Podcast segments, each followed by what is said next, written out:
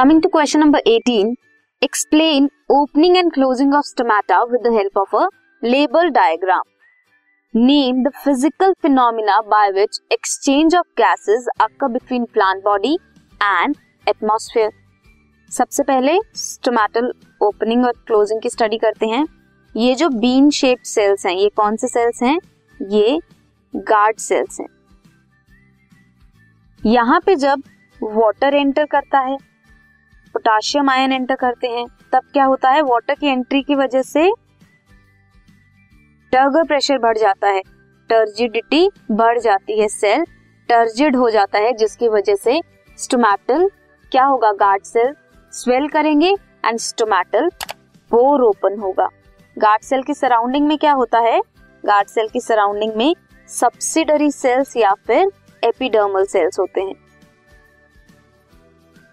जब ये जो वाटर एंटर किया है, ये बाहर निकल जाएगा वैक्यूल ऑफ़ कार्ड सेल से, तब क्या होगा? इसकी टर्जिडिटी कम हो जाएगी, ये क्या हो जाएगा? श्रंक हो जाएगा। श्रिंक हो जाएगा।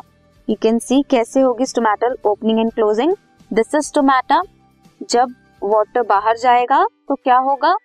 पोर ओपन होंगे वाटर बाहर जाएगा। Then this is closing of stomata carbon dioxide enter करेगी। This is opening and closing of stomatal pore now physical phenomena by which exchange of gases occur between green plant and atmosphere उसे क्या कहते हैं? उसे कहते हैं respiration so this is question number 18 this podcast is brought you by Hubhopper Shiksha Abhiyan अगर आपको ये पॉडकास्ट पसंद आया तो प्लीज़ लाइक शेयर और सब्सक्राइब करें और वीडियो क्लासेस के लिए शिक्षा अभियान के यूट्यूब चैनल पर जाएँ।